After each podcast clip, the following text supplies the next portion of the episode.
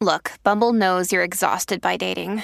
All the must not take yourself too seriously and 6 1 since that matters. And what do I even say other than hey? well, that's why they're introducing an all new Bumble with exciting features to make compatibility easier, starting the chat better, and dating safer. They've changed, so you don't have to. Download the new Bumble now.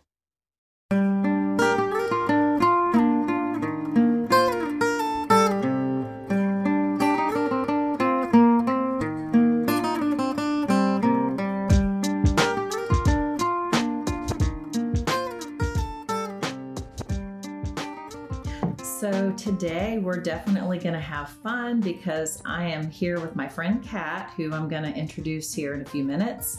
Um, Kat is my friend who has the Enneagram Plus Yoga podcast with Christy Bonner. And they've been on my podcast a couple times. I've been on theirs a couple of times. And Kat is also a certified Enneagram teacher and an amazing popular yoga teacher here in town, and a mother and a wife. And um, we had coffee recently after one of her yoga classes. And I had referred a, a, few of my clients to her for individual Enneagram coaching. And I referred a couple recently, a married couple, and they were having some classic issues around their personality differences and trouble kind of resolving those. And so I sent them to Kat and they loved it. She was very helpful. She met with each of them individually once and then she met with them together as a couple. And I still don't even know like if if I think they're going to continue, but um, they just found it incredibly helpful. So we'll talk a little bit about what she does with couples like this. And um, we're also going to throw in a little fun conversation about alcohol and drinking.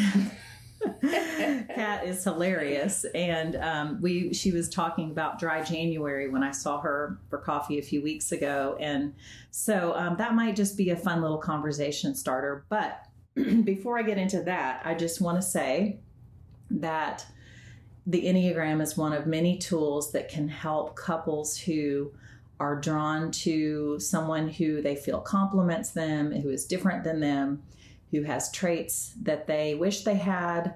Um, I know that I probably did this when I got married. I know my husband probably did that. Um, and Kat and I are going to talk about some personal and professional examples.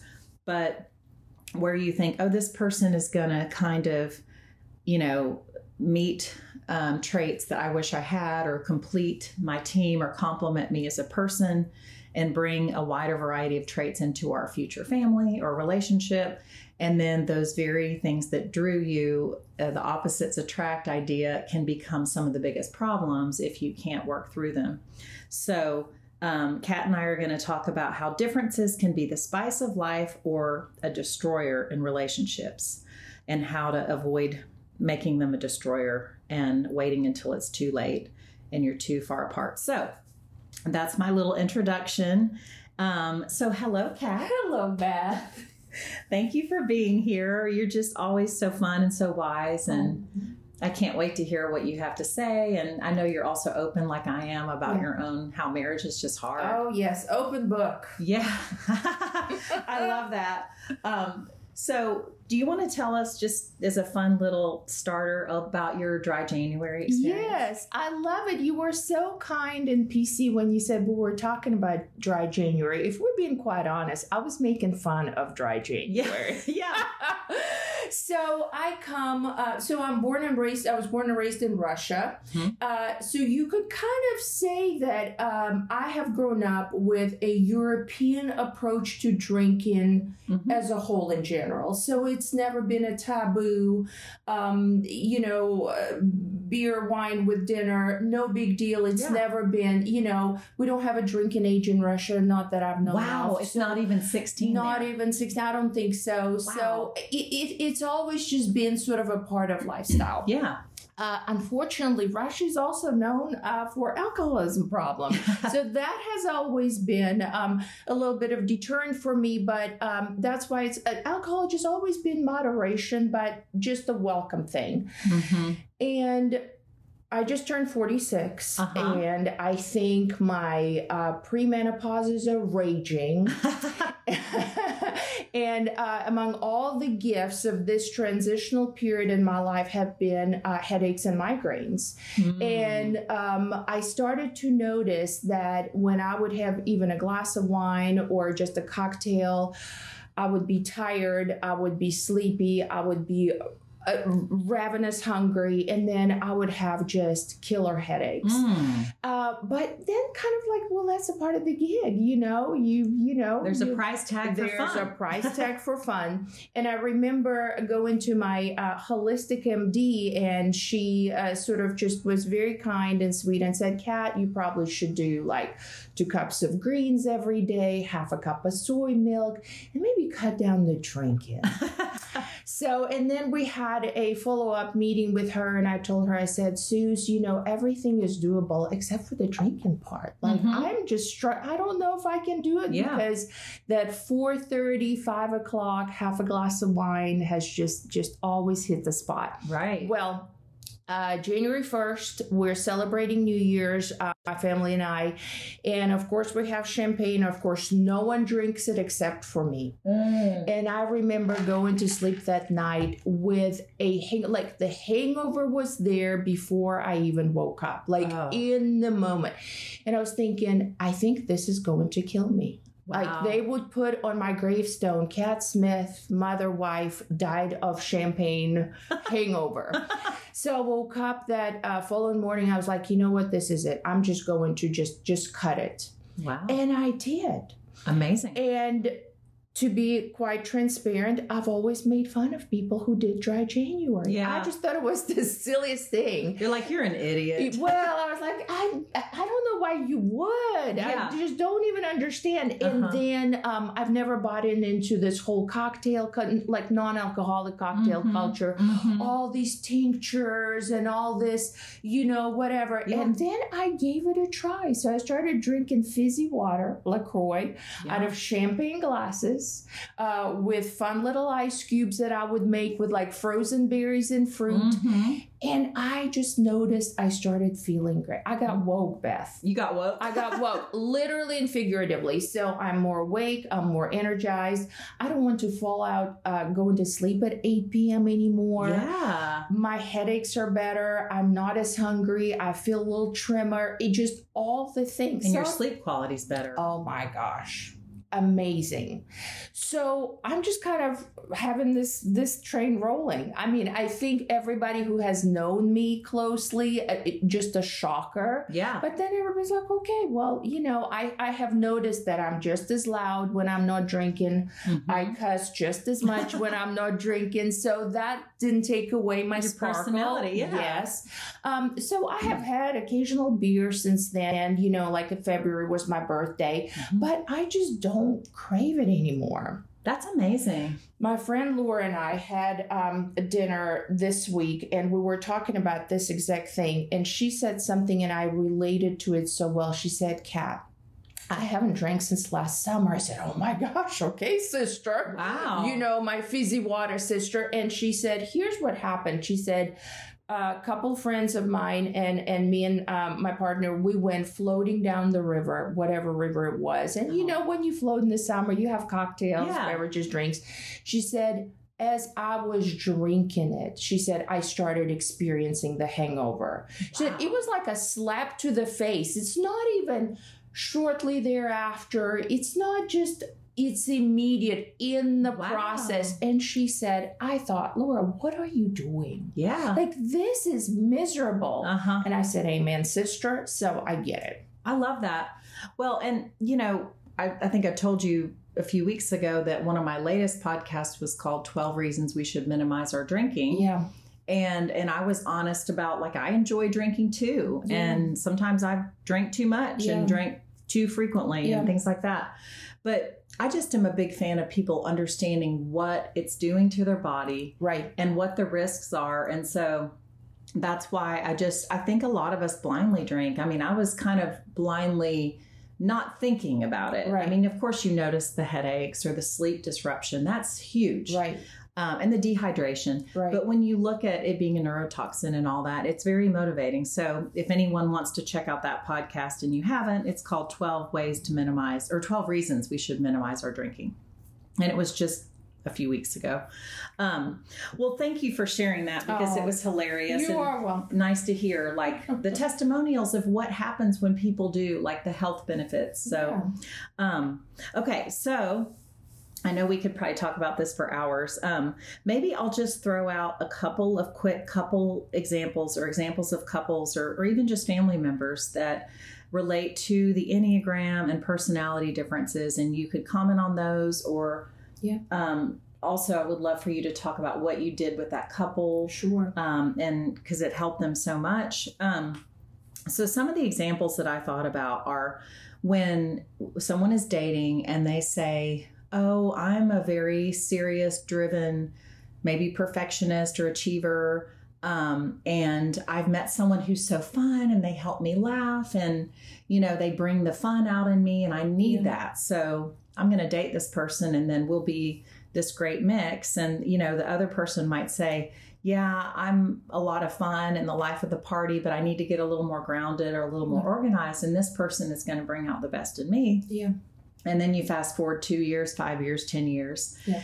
And maybe they have kids, maybe they don't, but they find that they're in these opposite roles of good cop, bad cop, Mhm. or, you know, the, let's just say if the woman is the perfectionist, she feels like her husband is like another child and he's like the 19 year old brother and they're the 40 year old parent Yeah. and um, you know and those very traits that oh he used to make me laugh and now all he does is joke around Yeah. and he's like you're like a mother you're no fun Yeah. i feel like i'm being parented and if they can't kind of talk about it or come to the middle a little bit um, and this relates to what the doctors john and julie gottman talk about is perpetual issues unsolvable problems some of those personality differences are not going to change Right.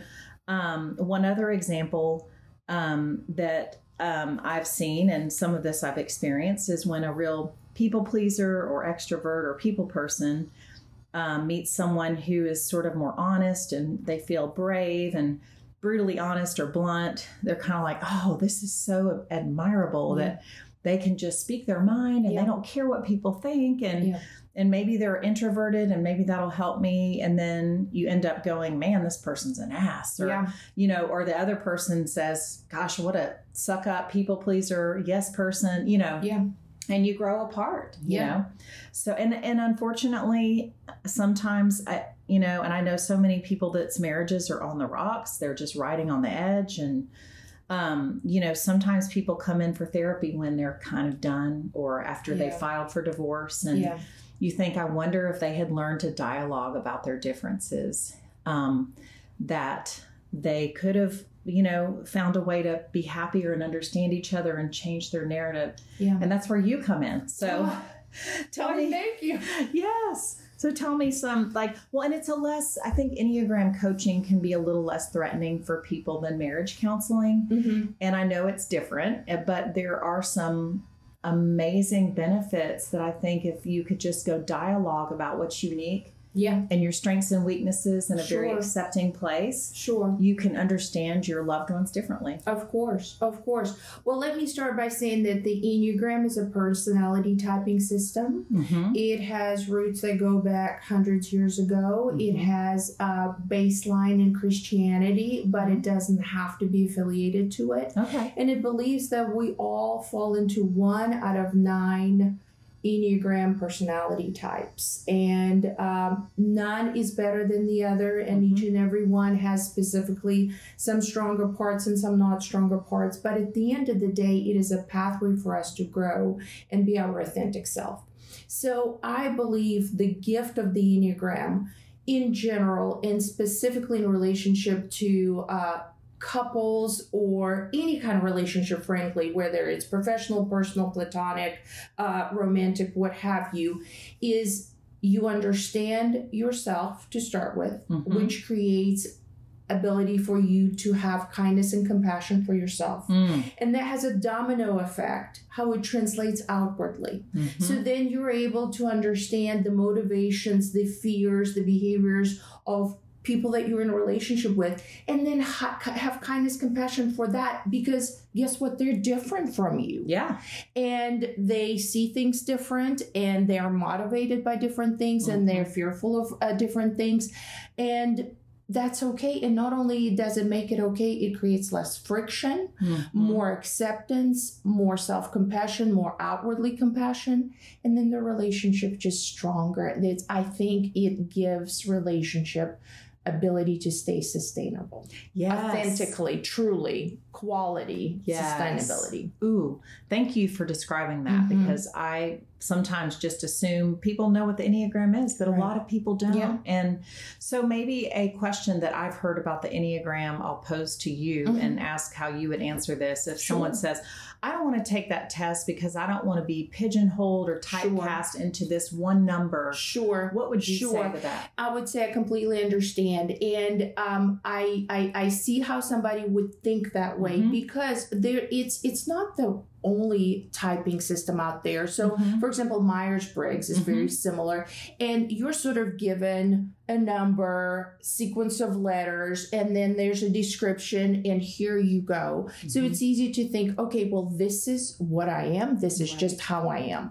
The difference with Enneagram, it actually gives you a pathway of how you can change and grow. Mm. It also gives you an opportunity to understand how you behave in sort of a neutral setting Mhm. under stress and in health. So when things are going great. So that's a really beautiful way to kind of uh, have a multifaceted approach. And and frankly, it just shows you how you can grow, how you can be your best self, how you can be the most authentic self Uh-huh. not different but best and authentic so it's not a box that you're just locked in it's sort of a pathway to grow but in order to grow you have to understand what makes you tick Mhm. why do you do things you do why do you react a certain way Yeah. why do you see, see things uh, the certain way why do you resolve conflict a certain way Mhm. without that you can't grow Oh, yeah. so i love enneagram i truly do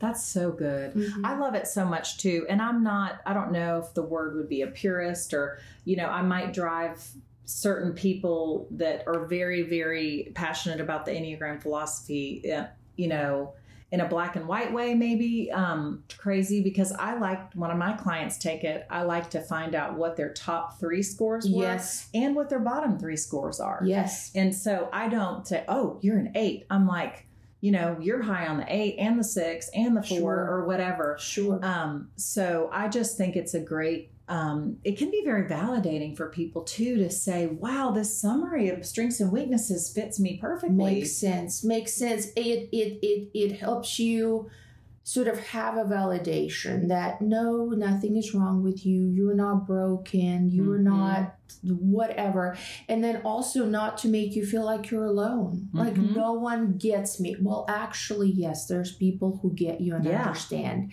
and enneagram believes that we all have all nine numbers in it so to your point and i love that you brought it up okay and just because you're one number, which Enneagram believes you are that number at your core, Uh-huh. you can be very strong and dominant in other numbers. Uh-huh. And, and and we all have that. Mhm. And then you can be sort of depleted or uh, sort of um, closed off to Mhm. other numbers. Mhm. And that is something that you could consider into cultivating and building or at least paying attention to yeah. you know Yeah. especially if that is the number where you're the lowest at that your partner is the highest in Yes. then there's really some work to kind of shorten that gap and bring more understanding Ooh. because for example if i'm a one and my husband is a 7 Mhm. and i'm the lowest in a seven well there's probably some work i need to do to get to understanding That's right. Oh, I totally agree with Yeah. that. Um, I can't remember the wording you said, but like shortening the gap or yes something. Mhm. I agree with that because I think we need to be ourselves, but we also need to find our growth edges. Right. Like if I'm the complete opposite of a perfectionist or I'm the complete opposite of an achiever Yeah. or or I'm such an extreme helper, like there's got to be some some of the opposite that Yeah. would make you potentially more of a grounded, balanced, full Yes. person and help your marriage Yes. instead of we're just getting more and more extreme and more at different ends of the spectrum, which Yeah. is what I see causing a lot of marriage problems is you just get more extreme in your role or your part and, Yeah. and then you just say man we're just living separate lives and we resent each other all the time Yeah. You know, I feel I love when you refer your clients to me and when I sit down with them I said, "Okay, so uh this is not therapy." mm-hmm. Number 1 because I'm not a therapist. That's number that's a 1. good start right and number two um, i probably am going to do most of the talking Mhm. and then we will have a conversation if something doesn't make sense or not Mhm. but you have got to be able to not only recognize the difference but come back to what has brought you together in the Mm. very beginning. Oh, that's because in my experience you're absolutely right. More often than not opposites do attract because it is different it is shiny it is exciting it is just just you want to be around that. Mhm. and then so slowly those differences that were so attractive to you start rubbing you the wrong way and become irritation aggravation agitation Mhm. and then in my experience you sort of notice that and be like you know what i'm going to try to change him i know that i can make him more like me yeah and then the work begins and of course we all know that never works yeah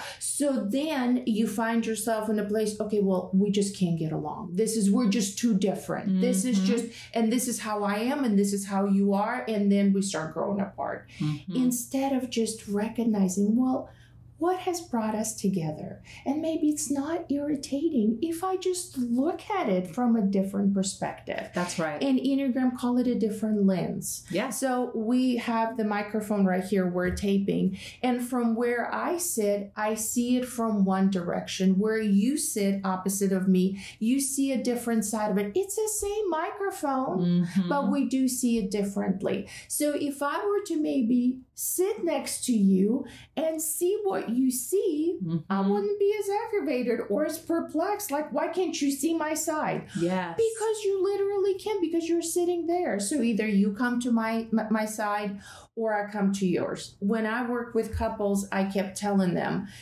you guys live on, say, planet of type 1 and planet of type 7. Mhm. You have got to start visiting each other's planets and kind of like chill out there yeah and enjoy the enjoy the time that you're spending in each other's worlds Mhm. and that's going to bring you closer together than just keep you all separated all For sure.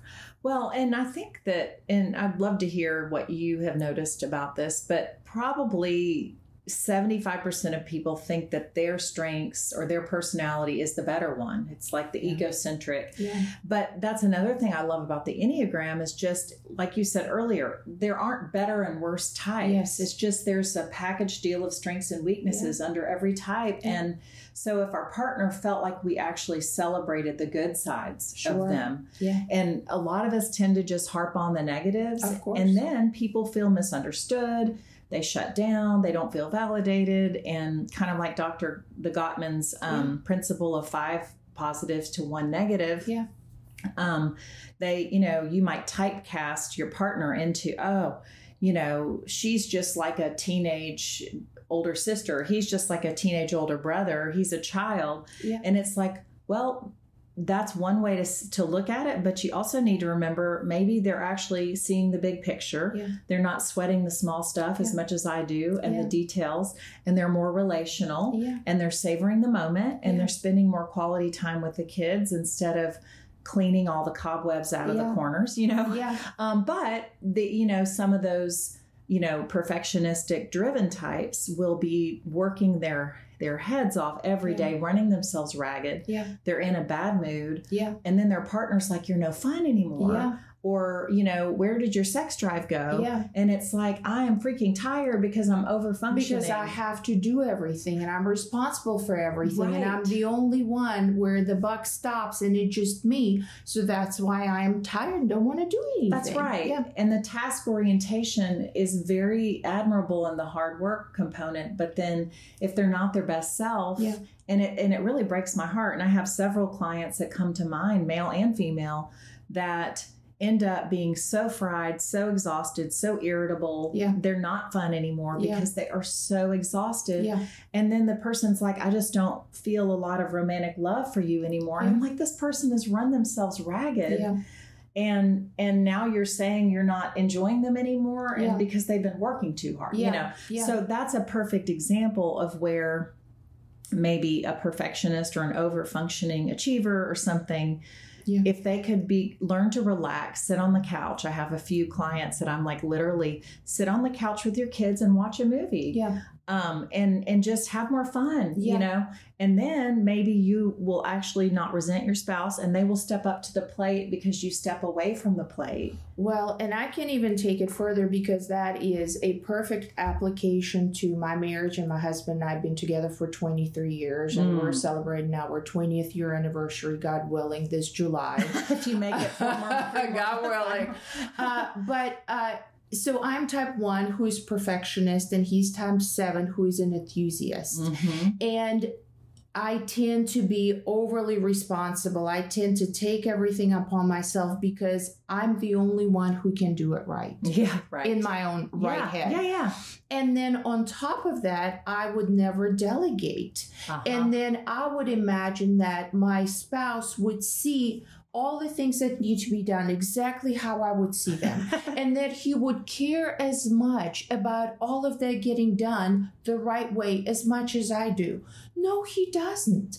So, Mhm. to take it even further, instead of me, first of all, expecting for him to be like me and see what I see and mind read. care, uh, mind read. What about I just ask him and say, babe? So, you know, because if you tell somebody like me, well, you sit on the couch and you enjoy, I'll tell you, well, you know what? That would be nice if I didn't have 110 things that I need to get done. Well, how about this radical thought? How about I delegate about 50 of those? and lower your standards of how they're the- done. yes. And then I actually have the space and capacity and time to genuinely sit down on the couch with my kids and enjoy watching that movie. Exactly. Without being resentful, without feeling guilty, without being stressed, without inability to relax and really be in the moment. And guess what? When I ask my seven husband to do things, absolutely. He says no problem, he gets them done. Yes. But I gotta ask. Yeah. Instead of being the person saying, Well, I do it all, I'm responsible for it all, and it is so heavy, and no wonder I'm no fun. Yes.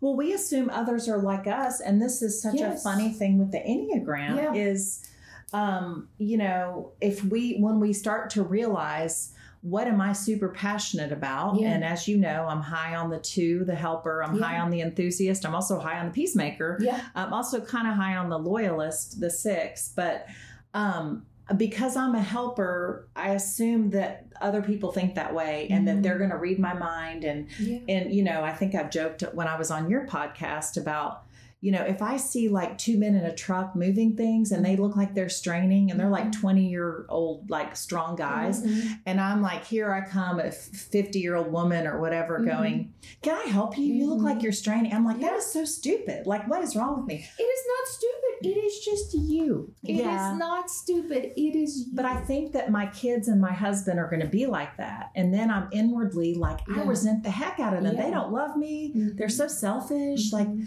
they're lazy. Like, Yeah. what is wrong with them? yeah. And I had a counselor about five or six years ago say, Beth, I think that you're assuming that your husband is going to read your mind Yeah. or guess what you need Yeah. when you don't ask. But she said, it sounds like when you ask him, he will do it.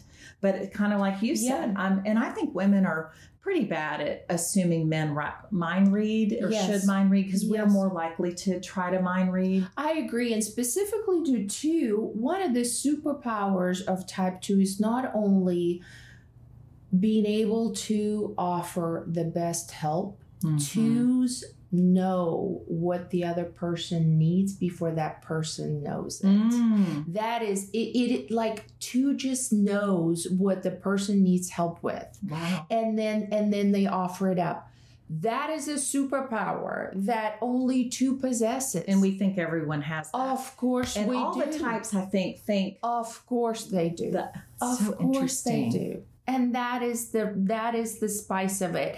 And then once you recognize, first of all, this is me, this is how I am, this is my core. Uh huh. And then my spouse who loves me and whom I love is not me. And they do not have that sixth sense that I possess. So I have to verbally tell them because that's the only way they would know. Yeah. Or I can sit here and feel sorry and be mad because they're not like me, because they cannot read and they don't know what I need help with. That's right. And that's where I think everyone listening, I hope, will think about the narratives they tell themselves about their partner. Mm-hmm. And, you know, so the narrative with some of those things, and, and this goes back to self talk and the cognitive part of cognitive behavioral therapy and, Yeah. you know, all those automatic thoughts and assumptions that Yeah. we make. We can be mad over an assumption. It's almost in a way like being mad about a dream you have. You're mad at your partner because you had a dream they Yeah. did something but you think they should know this or they should do this or well that if he didn't ask offer to help me when he saw me doing this that means he's selfish he doesn't Yeah. love me that Yeah. much and he's not a very nice person Yeah. and then you take it and you just build it Yes. instead of like for the perfectionist it might be he did try to help and i told him he did it wrong Yeah. and I told him he needed to do that differently. And I just told him I might as well do the laundry because you don't do it right. Yep. And I just give up trying because you're so picky and it's never good enough. And then the person who actually went out of their comfort zone to do something for you, what they hear back is criticism and judgment. Right. Instead of, I see you tried. This is great. Thank you. You've helped me so much. I appreciate you. Yeah. Even if it is not 10 out of 10. Because Mhm. guess what? No one cares about everything being 10 out of 10 except Right. for you. Right. In in this case, me. Yeah. And it makes you want to So, give up. Like, why even try? Yes, for for the rest ninety nine percent of Mhm. population, good enough is good enough. Right. Accept it. Yes. That that is a reality for the rest of the human race out there. That's right. So and be okay with that. Yeah. And and maybe trying to anticipate or find the value and the validity in another perspective. You're right. Um, one Yeah. silly example, my parents always thought about this growing up. And what it was was my mom, when the trash was two thirds full, Mm-hmm. would want to just get it out and get it done. And my dad is more frugal and more practical Mm-hmm. and less anxious. And he would be like, Peggy, she's like, Your dad never takes the trash out. And and my dad was like, Peggy, you're taking it out when it's only two thirds full. Mhm. I will take it out when it gets full, but Mhm. you're beating me to it. And so Mhm. she had this ongoing narrative is he never takes it out. And Yeah. he had this ongoing resentment is and he was like, I'm sticking to my guns. I'm not gonna take Yeah. it out until it's full. Yeah. And uh, they also had a similar one about the dishwasher. She would run it when it was a third full. That really drove me crazy too. That is so interesting. I love it. Tell me more. Yeah, but there's a value in both there, and I think that's kind of like with you know whether it's the perfectionist and the um, enthusiast, the one Yeah. in the seven, or anything. It's like she is just trying to stay on top of things and get it done Yeah. and get closure. Maybe she was thinking it was going to stink, you know. Yeah. And my dad was more like, "You're wasting so much plastic. This is inefficient." And um, so, seeing that your partner may have a valid point. And also recognizing, for example, if we're staying with a one, Mm-hmm. under stress um the the go-to emotion for one is anger but the Mm. way one expresses anger is setting higher expectations and resentment So, So- criticism or no? Just Uh, a uh, higher bar. a higher bar everything has to be done so when it is two thirds on the line, it Mhm. has to be taken out. And if Mm. it's not, God help everybody. but if my partner knows that this is how my stress and anger presents itself, Mhm. so maybe I'm not being a tighter stick in the mud. Maybe it's like, hey, babe, are you okay? Mhm. Instead of why you always writing my butt about the two thirds of a trash can. hey, what's going on? Yeah. Is anything getting you down, upset? Are you stressed about something? Uh-huh. Because it ain't about the trash can. Uh-huh. And it's, it's certainly about something else. So then, if a Mhm. partner actually just says, okay, I know that in my spouse, this is, you know, one plus one equals two, and I'm seeing that one plus one is kind of a two, maybe it's a conversation. Maybe it's Ooh, not about yeah. that. That's yeah. Well, and and I bet I think you're right. They so often they say that our little fights over silly things, there's something deeper going on. Yes. But that actually does bring up a really good example of if my mother and father, I don't think they ever really dialogued about it. Yeah. And that was a perpetual issue Yeah. and an unsolvable problem to a degree. But I think that could have become solvable for them if they would have sat down and just said, listen, I value, you know, Peggy, I value that you are just trying to stay on top of this and keep it from stinking or whatever. And Jack, I value the fact that you are trying to not waste a bunch Yeah. of stuff and be inefficient. But why not? How about we can agree that if it gets to 80%, Yeah. Jack will take it out Yeah. and Peggy can let go of that. Yeah. You know? And then they could have just been like, oh, that okay, that's good. He will do it. But she was fueling this narrative. He never takes the trash out. Yeah. And I think deep down she knew why Yeah. but yet she was acting as if he doesn't want to do that chore, Yes. you know? And so that's a, a false narrative. Yes. And we all have We that. all have them. Everybody, nobody's we build a case. Yeah. Nobody's excused. And that can honestly lead to divorce. I don't know what the Gottmans would call it, but when you start building a case, um, in fact, the I recently listened to this podcast called "Pulling the Thread," and Mhm. the the person that runs the podcast interviewed the Gottmans, and she said that um, let's see, couples would um, bury complaints, hold them inside, and avoid talking about what was wrong in their relationships and what needs weren't getting met. And then a lot of distance was created because they weren't bringing up their real needs to their partner. And this distance created loneliness, which made them start thinking about other people. And this was them researching couples who had affairs. And their Yeah. latest book is on that. Yeah. Um, but when their conflicts were not dealt with in a hel- helpful way, they were aversive. They would start avoiding it because the conflicts were experienced as being awful, terrible, and painful. Yeah. So, um, you know, I think that once you start, you know, almost dwelling or ruminating on Yeah. my partner doesn't do this, my partner is always like this, and you don't dialogue about it, you just get further and further apart. I think the key is to understand why. Mhm. And I'll give you an example. For example, um, I don't, it's just silly things. It's kind of like the garbage thing. So I'm a stickler about dinner time. Mm-hmm. I'm not going to go into the reasons why. I just am. Dinner's a certain hour, and that's that. There's a lot of good in that for sure, though. And with my husband, he has a little bit of a time blindness. So it's Mhm. not a priority for him. And, you know, if we can either fight about you always forget and why does it have to be always at the same time this time we can just understand why Mhm. why it doesn't really matter to you and why it matters to me so much and maybe meet in the middle Yes. and now we're at a point where are you making it for dinner or do i leave you a plate Uh-huh. and either way is fine. yeah, you can be flexible. A we bit. can be flexible about it. So it's the same the cup sheet. So understanding why Mm-hmm. I think just eases that they're the way they are and I just don't understand why. I agree. This is just so annoying. That's right. I totally agree because there is a value in that. Like, you know, I have several clients who have a, a partner who's a peacemaker Yeah. and they might be more complacent or they're not an initiator. Right. A lot of um, I'll have you know women in here going, my husband doesn't didn't plan anything for my birthday or anything for anniversary, or they never plan trips, and yeah.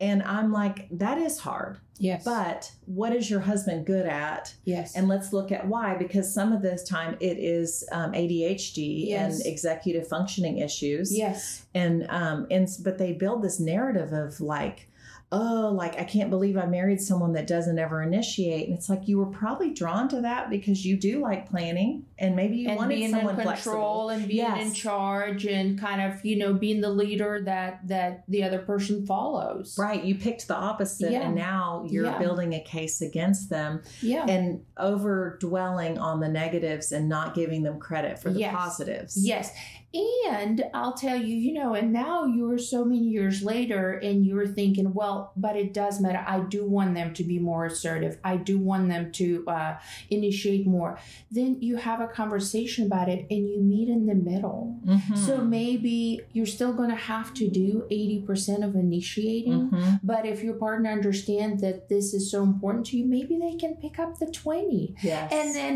that is the good enough solution. Then Mhm. then nobody is at a deficit Yes. or in this perpetual stressful situation. yeah. Well, let's throw out some advice on.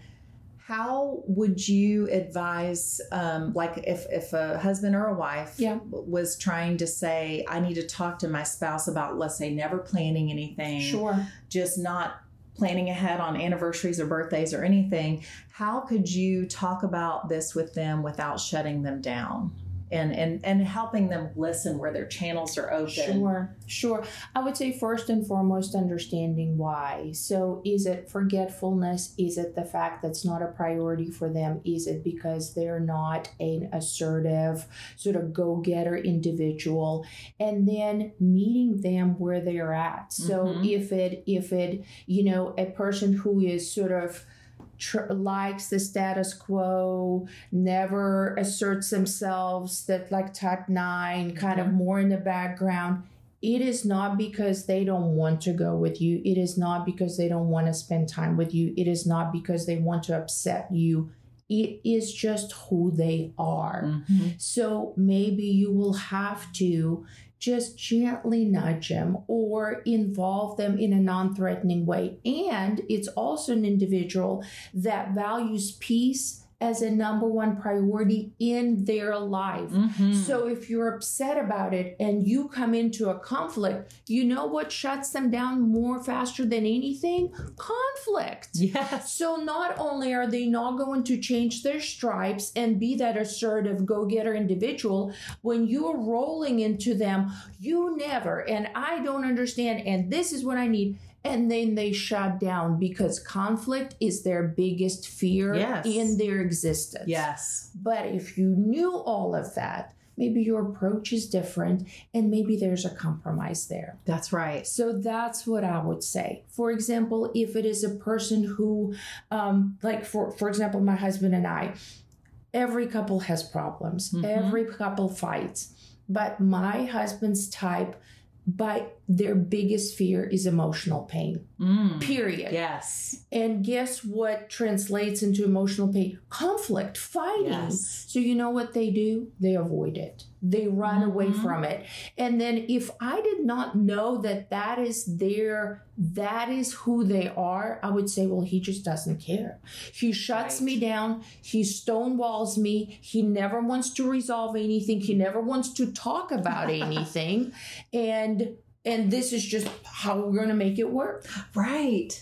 Wow. So, how about then I pick and choose? Maybe we don't have a fight that lasts, you know, uh, active combat like for a week at a time. Maybe also, how about this radical idea? I say, hey, we have to have a difficult conversation. I know you hate every minute of it, but we have to talk about it. How about you tell me? When are you ready? Do you think you'll be ready tomorrow 72 hours or whatever and then my husband who wants to avoid the pain emotional by any means necessary Mhm. but intellectually understands this is just not the world can prepare himself and say you Mhm. know what how about tomorrow we sit down and we hash it out yes. Wow. and Yeah. here we are. So, again, understanding what motivates us, understanding what our fears are, Mm. understanding what makes us feel safe. And it's not just safety, it is when things are done right. I feel safe. Mhm. When when an individual, certain individual, they feel safe if there's absence of conflict. Yeah. A person feels safe when there is absence of emotional pain. A person f- can feel safe when they can self-express themselves in any way that and they feel safe and for somebody else it's like silly really Yeah. getting things done just so makes you feel safe yes they does Mhm. yes it does Yeah, you know, one of the most beautiful parts of life and, and how the Enneagram applies to this is the the challenge but the gift of needing to step outside of ourselves Yeah. and put ourselves in someone else's shoe yeah shoes and imagine a reality different from our own. yes And I think that again, we can be so egocentric that way. Like, you know, someone could say, "Oh, this person's a peacemaker. What a wimp!" Like, you just got to grow a pair and like Yeah. face issues. yes And, you know, it can feel that way. But then when you look at it from a positive angle, this person is so kind, so tender, so loving. yes They don't want to hurt people's feelings. And also, if we're to reverse that, and you can have somebody who would say they are so aggressive, they just want to have a conflict. yes. They are so like a bulldozer just plowing, they just want to pick a fight. Or they most value being direct yes. and resolving a conflict. And guess what? They feel comfortable in conflict. Mhm. They could get energized by conflict Mhm. and somebody else would just be like my head is on fire Yes. so and not just regarding that direct person who is very comfortable going into the most uncomfortable conversation they do have a soft side Mhm. if you take the armor off and you see past it That's right. And there's a real courage that comes with challengers and people that, you know, not that they love conflict and enjoy criticizing or enjoy, but they know that it's necessary and it's helpful yes and it's brave and it's really kind. That's one thing I've been trying to reprogram myself because I am all the types that want to avoid conflict Sure. and my family was like that too sure and and it's really not loving to and best for people to not tell them the truth sure and so you know when i see judges on you know america's got talent or the voice and i'm like i cringe sometimes but i'm like you have to it's not loving to lead someone on and say oh you're amazing you're so Yeah. talented and they waste years when they're tone deaf or Yeah. something or they're off pitch yeah so I do think that there can be, I admit sometimes that I think it's a, a bit weaker type of love, but I probably Sure. shouldn't say that, but it's not as brave to hold in the truth, yes but to speak it in a loving way. Yes, and Enneagram teaches you how to tap into the area that makes you cringe or makes you uncomfortable or makes you feel unsafe. Because Mm-hmm. again, we encompass all the nine numbers, even an individual who wants to avoid conflict by any means necessary can learn how to be a peaceful warrior, but still a warrior. Mm. Yeah. Keep the peace, but be a warrior. right. So we can tap in. And the person who is so in your face and just wants to pick a fight also can tap into not being a grizzly bear, but a teddy bear. uh huh. And and come and, and show up as that as well. Yeah. And that's the Enneagram teaching us how to tap in where we I could never. Yes, you could. Yes. Yes, you could. Yes. You you have Yes, that you part could. in you and you can strengthen it. Sure. And you know, the same just comes to mind. There's people oftentimes I see in in a couple very extroverted and very introverted. Mm-hmm. And I know we've had that conversation um, together. And there's types in Enneagram, and I just want to point it out, who are not hermits, who are not so introverted, who do not have hate uh, human interaction, who feel depleted emotionally and physically and mentally by too much social interaction. Yes. And then there's types of Enneagram that have their cup filled by it. mm-hmm. But if you don't know that, how fast are we to cast judgment? Oh, they just such like never so unfriendly and doesn't like anybody and just want to be by themselves. No, Mm-hmm. they actually can and is good for them in doses that they can function in. oh yeah. And the same with, you know, person, oh, he just wants to be out there with friends, having fun, and always around couples, and just never really, you know, spending time with just me because of that's how they feel most alive and how, you know, they they, they feel their battery. yes. Yeah. Yes. It's so funny, and I don't know. I'm I'm putting you on the spot here, but just No. yesterday, that example is perfect.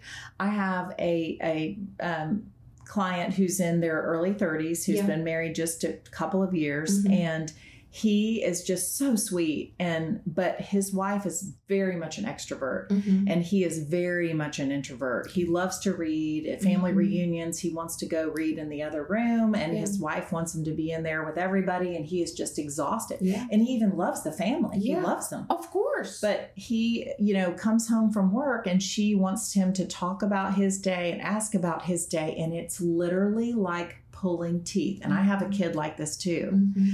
And um, so it's like he, and it's hard for me to fathom that world, I have to say. Yeah. Like there's someone that doesn't want to ask about their day or ask about your day or talk about their day at all. yeah. It's hard for me to imagine that world, even though I do come home from work sometimes and I Yeah. am tired yeah. but um it it makes me sad for them because they love each other and they're very happy but that is definitely a perpetual problem for them Sure, sure. what would be your I would say just meeting in the middle. So maybe the individual does not want to talk about their day immediately Mhm. after they have been mm-hmm. exerting this, themselves by human social interaction all day long. How about you give them couple hours yeah. to recharge? yeah. to go in their study and do some research and look at some YouTube videos about whatever scientific cool NASA things are doing, um, or you know, read their book, or just be in quiet, or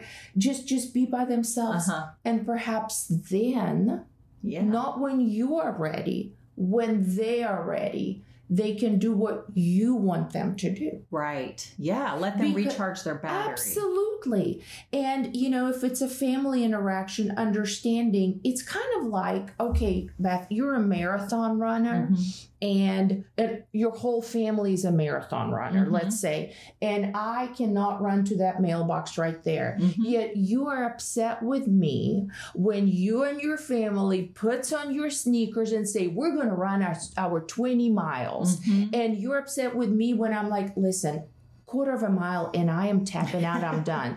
This sounds silly, right? yeah, yeah Because I'm not a runner. right Would you be mad at me? no So when you and I and our family function, and I Mm-hmm. have done my 30 minutes of conversation and Mhm. intera- and hustle and bustle, and you could do another seven to eight hours of it Mhm. easy, but you understand that I'm tapped out yeah when I go away and I read my book in the next room, it's not mm-hmm. because I don't love you or your family. yeah It's because this is my capacity. right So then you're not brewing, moody, and broody because, oh, well, here he goes again. yeah No, you're actually like, wow, you get, I know how hard it is for you. Thank you, babe yes for that hour when you were on because I know it was an effort. right So It that's means what the I world. would, and Yeah. that's what I would tell them. i love this that specific couple. That's such a great example of like what seems like 20 miles to you is not that huge of a deal if you run marathons. yes, But for if a quarter of a mile is hard for someone, you have to realize it's it's just it really is kind of that black and white, even though it doesn't look that black Yeah. and white. yeah, Wow, that's a great way to look at it. And you know, I think we just need to remind ourselves we chose this person because they have traits we admire, and sometimes it's because we lack those traits. I mean, Remo's brutal honesty and non people pleasing traits. yeah, I was like, wow, I respect that so much. He's So so, brave. I need that in my life. But then that causes problems. Um, and I don't know if I've ever shared this in a podcast with you before. It's hilarious though. Um, I oh yeah, remind me to share this quote right here because I just heard this yesterday and you're gonna love it. Okay. Um, I we were at a wedding, somebody's I mean a birthday party, a 40th Mhm. birthday party, maybe five or ten years ago, and my husband was standing there talking to this guy and saying he was from Scotland, and the guy goes, "Are people from Scottish just really kind of brutally honest and rough?" And and Remo goes, "Let me go get my wife to come over here and ask that again." and so I came over, and he goes, "Are you know people from Scotland really rough?" And and I started laughing, and of course Remo thought it was hilarious. And he goes, "Well, I traveled with some Scottish people, and they're just." Brutal. And again, you Mhm. can't stereotype a whole Yeah. country, but in general, they are more honest, Yeah. kind of like New Yorkers are more yeah, honest yeah, than yeah. Southerners. yeah. And um, but and I again I was so drawn to that. Yeah. But then that has probably been one of our issues is how Yeah. like he's just points out the negatives and you know, he's not he thinks that complimenting is doing somersaults and yeah. um and then me being you know, a yes person has driven him crazy, Yeah. but he loved that when we got Yeah. together. And so think we chose this person for a reason and we they do have a lot of amazing qualities, but the extreme differences can be difficult if you can't meet in the middle a little bit. Well, and the work is to remember Mm. why this particular quality was so admirable. Mhm. Because you're absolutely right. It's, you know, what was so straightforward, so honest, so direct, you know, could become why is he so hurtful, insensitive? Yes. But maybe restructuring the way of viewing it and remembering that you used to look at it as honest and direct, that yes. the intention is not to be hurtful, not to be insensitive. This is who he is, and it is admirable. Yes. And you re- you still respect it, you still love Yes. that. So just reminding yourself of that. And the same for for him, you know, it's not that Beth is a pushover and people just steamroll over her. Mhm. She has the biggest heart. Mhm. And I love that about her Mhm. because truly she radiates kindness and that is beautiful to me. Mhm. Not that she's a pushover. Right see? to see them in the best possible light Yes. instead of framing it in the worst. Yes. And that was another thing I thought of earlier is we need to take the good with the bad. We like the way our partners um, qualities serve us, yes. but we don't like. So if someone wants to be in charge and do things their way, they might marry someone that has a little bit less executive functioning, or they're Yeah. more of an adventurer. Yeah. But then, but then there are ways it drives us crazy, and we harp on the bad, Yes. and we don't remember the good. Yes. And um, I have a woman I'm working with like that right now, and she knows she's probably too hard on her husband, Mhm. but he's one of those people that isn't a big initiator. He doesn't plan things, Mhm. but yet he's so kind and so agreeable, and he's rarely critical of her. And she loves all those traits, but Mhm. she wants to have the planning and the you know being on top of things and initiating things as well. So we need to take the good with the bad. Yeah. Um, the quote that Yes, someone just that? told me last night Uh-huh. it relates to your mind reading comment earlier. So the quote is expectation without communication creates frustration. Yeah. Have you heard this? No. I think that she heard this on maybe TikTok or Instagram, but she I like literally I heard this last night at six I o'clock. I love it. I mean, at the end of the day, it is, you know, and this is your realm, your world. It's communication. Mm-hmm. I mean, none of us are mind readers. Some of us have a little more of an edge of that superpower of intuitively knowing. But at the end of the day, we unless you tell me, Uh huh. I don't know. Right. And if you continue not to tell me, I will continue to behave as I don't know because I don't. Yeah. Being clear is kind. Hello, Brene Brown. yes. Yeah. Clarity is kindness. yes. 100%. Well, this is so so helpful. Um, do you is there anything more you wanted to say about the Enneagram coaching that you do with couples and of course you do this with individuals? Sure, sure. So I have done, you know, the beauty of the Enneagram, and you can research it, and there's so many magnificence teachers and literature out there, but it's applicable in every aspect of our lives. So I have done it at a workplace Mm. uh, with with with people who work with each other. They don't have any other relationship with each other than the work relationship, and understanding how everybody responds to certain things differently and how people respond to feedback Mhm. or criticism Yeah. and uh, even to the point how a person can be more productive depending on the environment they're in and where they sit in the office and how much a human interaction they have and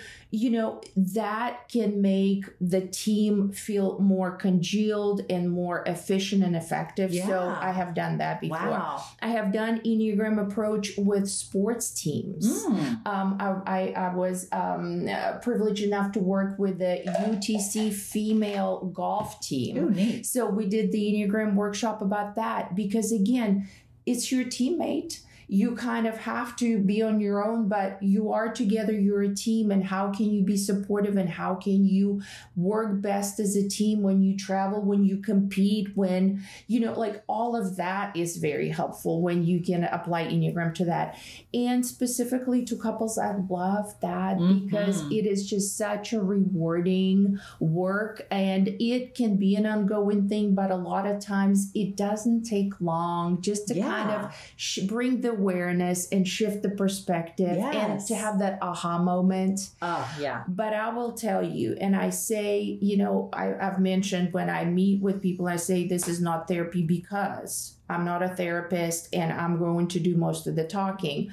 But what it does have similarity to therapy in, it is the work that you have to continue to do. Mm. So when I, for example, meet with somebody that you've referred, and I would say just because you have gone to Beth and you have, she has provided you tools. Mhm. If you don't use them after you leave her office, it's money not well spent. It's a time not well spent. Right. The same with Enneagram. Knowing is great. Now you have to apply it. Mm. And chances are you have to apply it stepping outside of your comfort zone Mhm. and apply during the times when it's the hardest when you're under stress when your partner under stress where you're not getting along when there's a big conflict happening yeah I love that you give them homework and that's they like it too. to. Most you, of them. you have to and it can be incremental changes you do not have to have a lobotomy and be a completely different individual Mhm. but you have got to be consistent Mm. you have got to be intentional and you have got to have it in a long run because that is a marathon. Mm. You know, Yeah. sustaining your relationship, whether it's friends, family, co-workers, parents, children, whatever. It's it's work and it's marathon. Yeah. And, uh, you know, this is one of the few times I would use the word always and stick with it. I think that things like this, tools like this, growing in your understanding of yourself and others is Yeah. always helpful and always better. Yeah. It might be hard, but Yeah. I think that it, I, I just really have a hard time seeing any way that it wouldn't be better to Yeah. understand yourself and others better. And Yeah. the Enneagram probably is my favorite tool at this point. Mine Um, too, Beth. Mine too. Uh, well, this has been amazing. Is there anything else you're itching to say before we wrap up? I just want to thank you for the opportunity. Um, if you know, I tend, I, I teach yoga in Chattanooga. I've taught yoga in Chattanooga for a long time, and I always tell my my students I'm probably the loudest yoga teacher. And sometimes I teach a class and I say, guys, I feel like I'm yelling. I don't know why I'm yelling. I'm so passionate. so I feel like I've yelled a little bit on this podcast. Just know hey, you're that Russian. I am Russian and I'm very passionate about it. And this is just my way of expressing how passionate I am about it. And just thank you for the opportunity to Oh, I share always about love the it. One of my friends that's new to yoga follows you wherever you teach because you love teach her. several places. I love her. Yeah. I love her. She's like, I, I just tend to go to one yoga studio and I would follow you if the schedule was better, but she she just like I'll go wherever Kat's teaching. that is so kind. I love that.